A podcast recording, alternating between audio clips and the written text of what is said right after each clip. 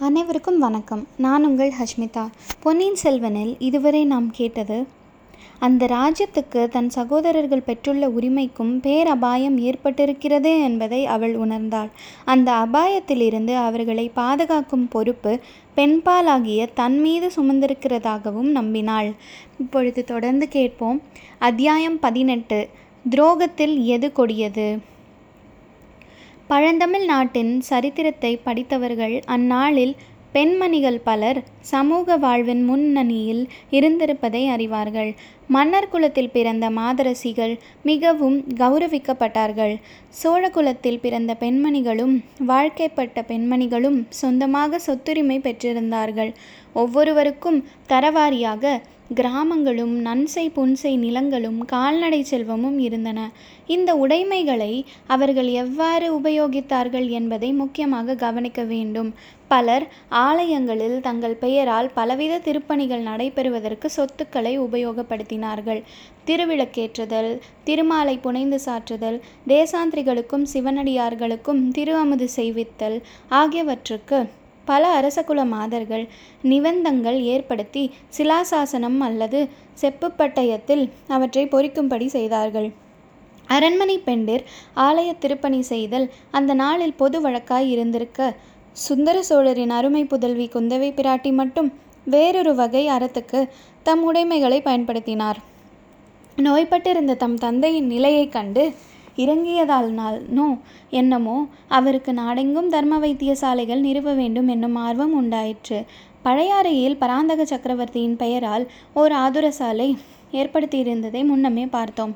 அதுபோலவே தஞ்சையில் தன் தந்தையின் பெயரால் ஆதுரசாலை அமைப்பதற்கு குந்தவை தேவி ஏற்பாடு செய்திருந்தார். இந்த விஜயதசமி தினத்தில் அந்த ஆதுரசாலையை ஆரம்பிக்கவும் அதற்குரியதான சாசனங்களை எழுதி கொடுக்கவும் ஏற்பாடாக இருந்தது.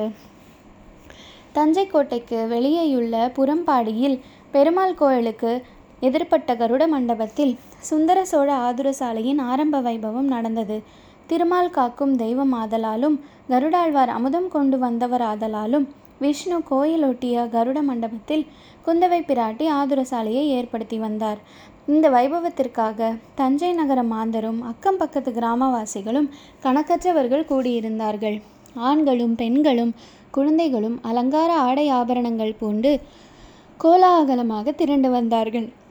சோழ சக்கரவர்த்தியின் உடன் கூட்டத்து அமைச்சர்களும் பெருந்தர சிறுதர அதிகாரிகளும் சிலாசாசனம் பொறிக்கும் கல் தச்சர்களும் செப்புப்பட்டயம் எழுத்தும் விஸ்வகர்மர்களும் அரண்மனை பணியாளர்களும் ஏராளமாக வந்து கூடியிருந்தார்கள்.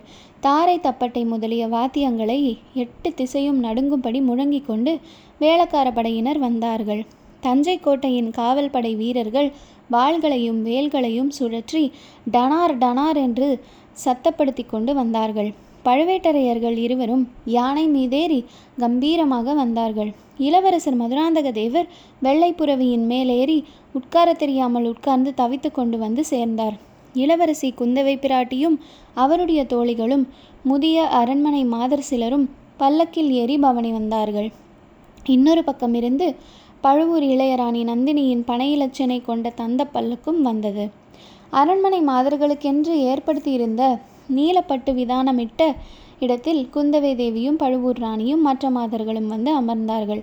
பிறகு பெரிய பழுவேட்டரையர் சமிக்ஞை செய்தனின் பேரில் வைபவம் ஆரம்பமாயிற்று. முதலில் ஓதுவாமூர்த்திகள் இருவர் மந்திரமாவது நீரு என்ற தேவார பதிகத்தை பாடினார்கள். யாழ் மத்தளம் முதலிய இசைக்கருவிகளின் ஒத்துழைப்புடன் மிக இனிமையாக பாடப்பட்ட அந்த பாடலை கேட்டு மக்கள் மெய் மறந்திருந்தார்கள். அந்த பெரிய ஜனக்கூட்டத்தில் அப்போது நிசப்தம் நிலவியது. ஆனால் அரண்மனை பெண்டர் அமர்ந்திருந்த இடத்தில் மட்டும் மெல்லிய குரலில் இருவர் பேசும் சத்தம் எழுந்தது. பழுவூர் இளையராணி நந்தினி குந்தவையை நெருங்கி உட்கார்ந்து தேவி முன்னொரு காலத்தில் சம்பந்த பெருமான் இந்த பாடலை பாடி திருநீறு இட்டு பாண்டிய மன்னரின் நோயை தீர்த்தார் அல்லவா? இப்போது ஏன் இந்த பாடலுக்கு அந்த சக்தி இல்லை? பாடலுக்கு சக்தி இல்லாவிட்டாலும் திருநூற்றுக்கும் சக்தி இல்லாமல் போய்விட்டதே. மருந்து மூலிகை மருத்துவர் மருத்துவ சாலை இவ்வளவும் இல்லாமல் இக்காலத்தில் முடியவில்லையே என்று கேட்டாள். ஆம் ராணி அந்த நாளில் உலகில் தர்மம் மேலோங்கி இருந்தது அதனால் மந்திர திருநீற்றுக்கு அவ்வளவு சக்தி இருந்தது. இப்போது உலகில் பாவம் மலிந்து விட்டது. அரசருக்கு விரோதமாக சதி செய்யும் துரோகிகள் நாட்டில் ஏற்பட்டிருக்கிறார்கள். இப்படியெல்லாம் முன்னே நாம் கேட்டதுண்டோ? ஆகையால் தான் மந்திரத்தின் சக்தி குறைந்து மருந்து தேவையாகி விட்டது என்று இளைய பிராட்டி கூறி பழுவூர் இளையராணியின் முகத்தை உற்று பார்த்தாள். நந்தினியின் முகத்தில் எவ்வித மாறுதலையும் காணவில்லை. அப்படியா? அரசருக்கு விரோதமாக சதி செய்யும் துரோகிகள் இந்த நாளில் இருக்கிறார்களா? அவர்கள் யார்? என்று சாவதானமாக கேட்டாள். அதுதான் எனக்கும் தெரியவில்லை. சிலர் ஒருவரை சொல்கிறார்கள் சிலர் இன்னொருவரை சொல்கிறார்கள். எது உண்மை என்று கண்டுபிடிப்பதற்காக இன்னும் சில நாள் இங்கேயே இருக்கலாம் என்று பார்க்கிறேன். பழையாறையில் இருந்தால் உலக நடப்பு என்ன தெரிகிறது? என்றாள் குந்தவை. நல்ல தீர்மானம் செய்தீர்கள். என்னை கேட்டால் இங்கேயே நீங்கள் தங்கிவிடுவது நல்லது. இல்லாவிட்டால் ராஜ்யம் குட்டிச்சுவராய் போய்விடும். நானும் உங்களுக்கு என்னால் முடிந்த உதவி செய்வேன். எங்கள் வீட்டில் விருந்தாளி வந்திருக்கிறான். அவனும் தங்களுக்கு உதவி செய்யக்கூடும் என்றாள். அது யார் விருந்தாளி என்று குந்தவை கேட்டாள். கடம்பூர் சம்புவரையர் மகன் கந்தன்மாறன். தாங்கள் அவனை பார்த்திருக்கிறீர்களா? தென்னை மர உயரமாய் வாட்ட சடமாய் இருக்கிறான். ஒற்றன் என்றும் துரோகி என்றும் ஓயாமல் பிதற்றிக் கொண்டிருக்கிறான். ராஜ துரோகத்தை பற்றி சற்று முன் சொன்னீர்களே.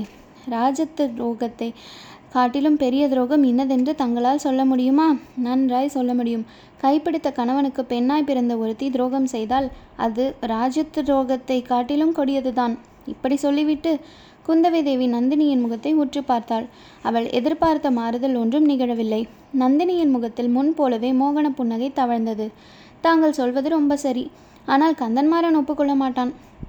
எல்லாவற்றிலும் கொடிய துரோகம் சிநேகித துரோகம் என்று சொல்வான்.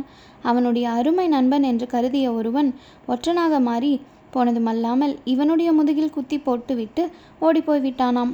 அது முதல் கந்தன்மாறன் இவ்விதம் பிதற்றிக் கொண்டிருக்கிறான். யார் அவன்? அவ்வளவு நீசத்தனமாக காரியத்தை செய்தவன். யாரோ வந்தியத்தேவனாம். தொண்டை நாட்டில் திருவல்லம் என்னும் ஊரில் முன்னம் அரச புரிந்த வானர் குலத்தைச் சேர்ந்தவனாம். தாங்கள் கேள்விப்பட்டதுண்டோ? குந்தவை தன் முத்து போன்ற பற்களினால் பவளச் செவ்விதழ்களை கடித்து கொண்டாள். எப்போதோ கேட்ட மாதிரி இருக்கிறது. பிற்பாடு என்ன நடந்தது? பிற்பாடு என்ன? கந்தன்மாறனை முதுகில் குத்தி போட்டு அவனுடைய சிநேகிதன் ஓடிவிட்டான். அந்த ஒற்றனை பிடித்து வருவதற்கு என் மைத்துனர் ஆள்கள் அனுப்பி இருப்பதாக கேள்வி. அவன் ஒற்றன் என்பது எப்படி நிச்சயமாய் தெரியும்? அவன் ஒற்றனோ இல்லையோ? எனக்கு என்ன தெரியும்? சம்புவரையர் மகன் சொல்லுவதைத்தான் சொல்கிறேன். தாங்கள் வேண்டுமானால் நேரில் அவனிடமே கேட்டு எல்லா விவரமும் தெரிந்து கொள்ளலாம். ஆமாம் சம்புவரையர் மகனை நானும் பார்க்க வேண்டியதுதான். அவன் பிழைத்ததே புனர்ஜென்மமும் என்று கேள்விப்பட்டேன். அப்போது முதல் பழுவூர் அரண்மனையிலேதான் அவன் இருக்கிறானா? ஆம் காயம்பட்ட மறுநாள் காலையில் நம் அரண்மனையில் கொண்டு வந்து போட்டார்கள். காயத்துக்கு வைத்திய சிகிச்சை செய்ய வேண்டிய பொறுப்பும் என் தலையில் விழுந்தது. மெதுவாக உயிர் பிழைத்து கொண்டான். காயம் இன்னும் முழுவதும் ஆறிய பாடில்லை. நீங்கள் பக்கத்திலிருந்து பராமரித்து இன்னும் முழுதும் குணமாகவில்லை என்பது ஆச்சரியமான விஷயம்தான். ஆகட்டும் ராணி. நான் அவசியம் வந்து அவனை பார்க்கிறேன். சம்புவரையர் குலம் நேற்று முந்தா நாள் ஏற்பட்டதா? பராந்தக சக்கரவர்த்தியின் காலத்திலிருந்து வீரப்புகழ் பெற்ற குலம் அல்லவா? அதனாலேயே நானும் சொன்னேன். கந்தன்மாறனை பா பார்க்கும் வியாஜத்திலாவது எங்கள் ஏழை அரண்மனைக்கு எழுந்தருளுவீர்கள் அல்லவா என்றாள் நந்தினி. இதற்குள் தேவார பாடல் முடிந்தது. தானசாசன வாசிப்பு ஆரம்பமாகிவிட்டது. முதலில் சுந்தர சோழ சக்கரவர்த்தியின் திருமுகம் படிக்கப்பட்டது. நமது திருமகளார் குந்தவை பிராட்டுக்கு நாம் சர்வமானியமாக கொடுத்திருந்த நல்லூர் மங்கலம் கிராமத்தின் வருமானம் முழுவதையும் இளைய பிராட்டியார் தஞ்சை புறம்பாடி ஆதுரசாலைக்கு அளிக்க உவந்திருப்பதால் அந்த ஊர் நன்சை நிலங்கள் யாவற்றையும் இறையிலி நிலமாய் ச செய்திருக்கிறோம் என்று அந்த ஓலையில் சக்கரவர்த்தி தெரியப்படுத்தியிருந்தார். திருமந்திர ஓலை நாயகர் அதை படித்த பின் தனாதிகாரி பெரிய பழுவேட்டரையரிடம் கொடுக்க பழுவேட்டரையர் அதை இரு கரங்களாலும் பெற்று கண்களில் ஒற்றிக்கொண்டு கணக்காயரிடம் கொடுத்து கணக்கில் பதிய வைத்து கொள்ளும்படி சொன்னார். பிறகு குந்தவை பிராட்டியின் தா தானசிலாசாசனம் படிக்கப்பட்டது. மேற்கூறிய கிராமத்து சர்வமானிய நிலங்களை அந்த ஊர் விவசாயிகளே சகல உரிமைகளுடன் அனுபவித்து கொண்டு தஞ்சாவூர் சுந்தர சோழ ஆதுரசாலை வைத்தியருக்கு ஆண்டொன்றுக்கு இருநூறு கலம் நெல்லும்.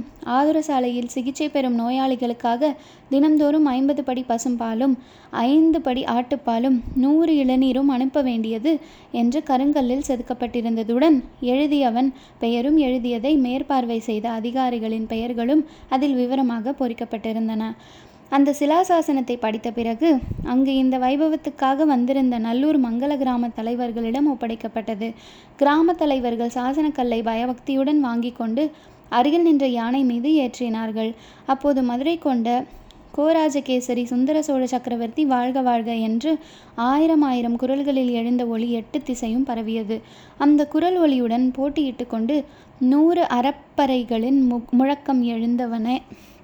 எழுந்து வானையளாவியது பின்னர் வரிசை கிரமமாக இளைய பிராட்டி குந்தவை தேவி வாழ்க வீரபாண்டியன் தலை கொண்ட வீராதி வீரர் ஆதித்த கரிகாலர் வாழ்க ஈழம் கொண்ட இளவரசர் அருள்மொழிவர்மர் வாழ்க சிவஞான கண்டராதித்தரின் தவ புதல்வர் மதுராந்தக தேவர் வாழ்க என்றெல்லாம் கோஷங்களும் பிரதிகோஷங்களும் எழுந்தன. கடைசியில் தனாதிகாரி தானிய பண்டார தலைவர் இறைவதிக்கும் தேவர் பெரிய பழுவேட்டரையர் வாழ்க தஞ்சை கோட்டை தலைவர் சின்ன பழுவேட்டரையர் காலாந்த கண்டர் வாழ்க என்ற கோஷங்கள் எழுந்தபோது ஒளியின் அளவு பெரிதும் குறைந்துவிட்டது. பழுவூர் வீரர்கள் மட்டும் அக்கோஷங்களை செய்தார்களே தவிர கூடியிருந்த பொதுமக்கள் அதிகமாக அதில் சேர்ந்து கொள்ளவில்லை. அப்போது பழுவூர் இளையராணியின் முகத்தை பார்க்க வேண்டும் என்று குந்தவை பிராட்டி முயற்சி செய்தும் பலிக்கவில்லை. முக்கியமாக ஆதித்த கரிகாலரை பற்றி வாழ்த்தொழி எழுந்த சமயத்தில் நந்தினியின் முகத்தை பார்த்திருந்தால் இரும்பு நெஞ்சு படைத்த இளைய பிராட்டி கூட பெரிதும் திகில் கொண்டிருப்பாள் என்பதில் ஐயமில்லை. தொடர்ந்து கேளுங்கள். நன்றி வணக்கம்.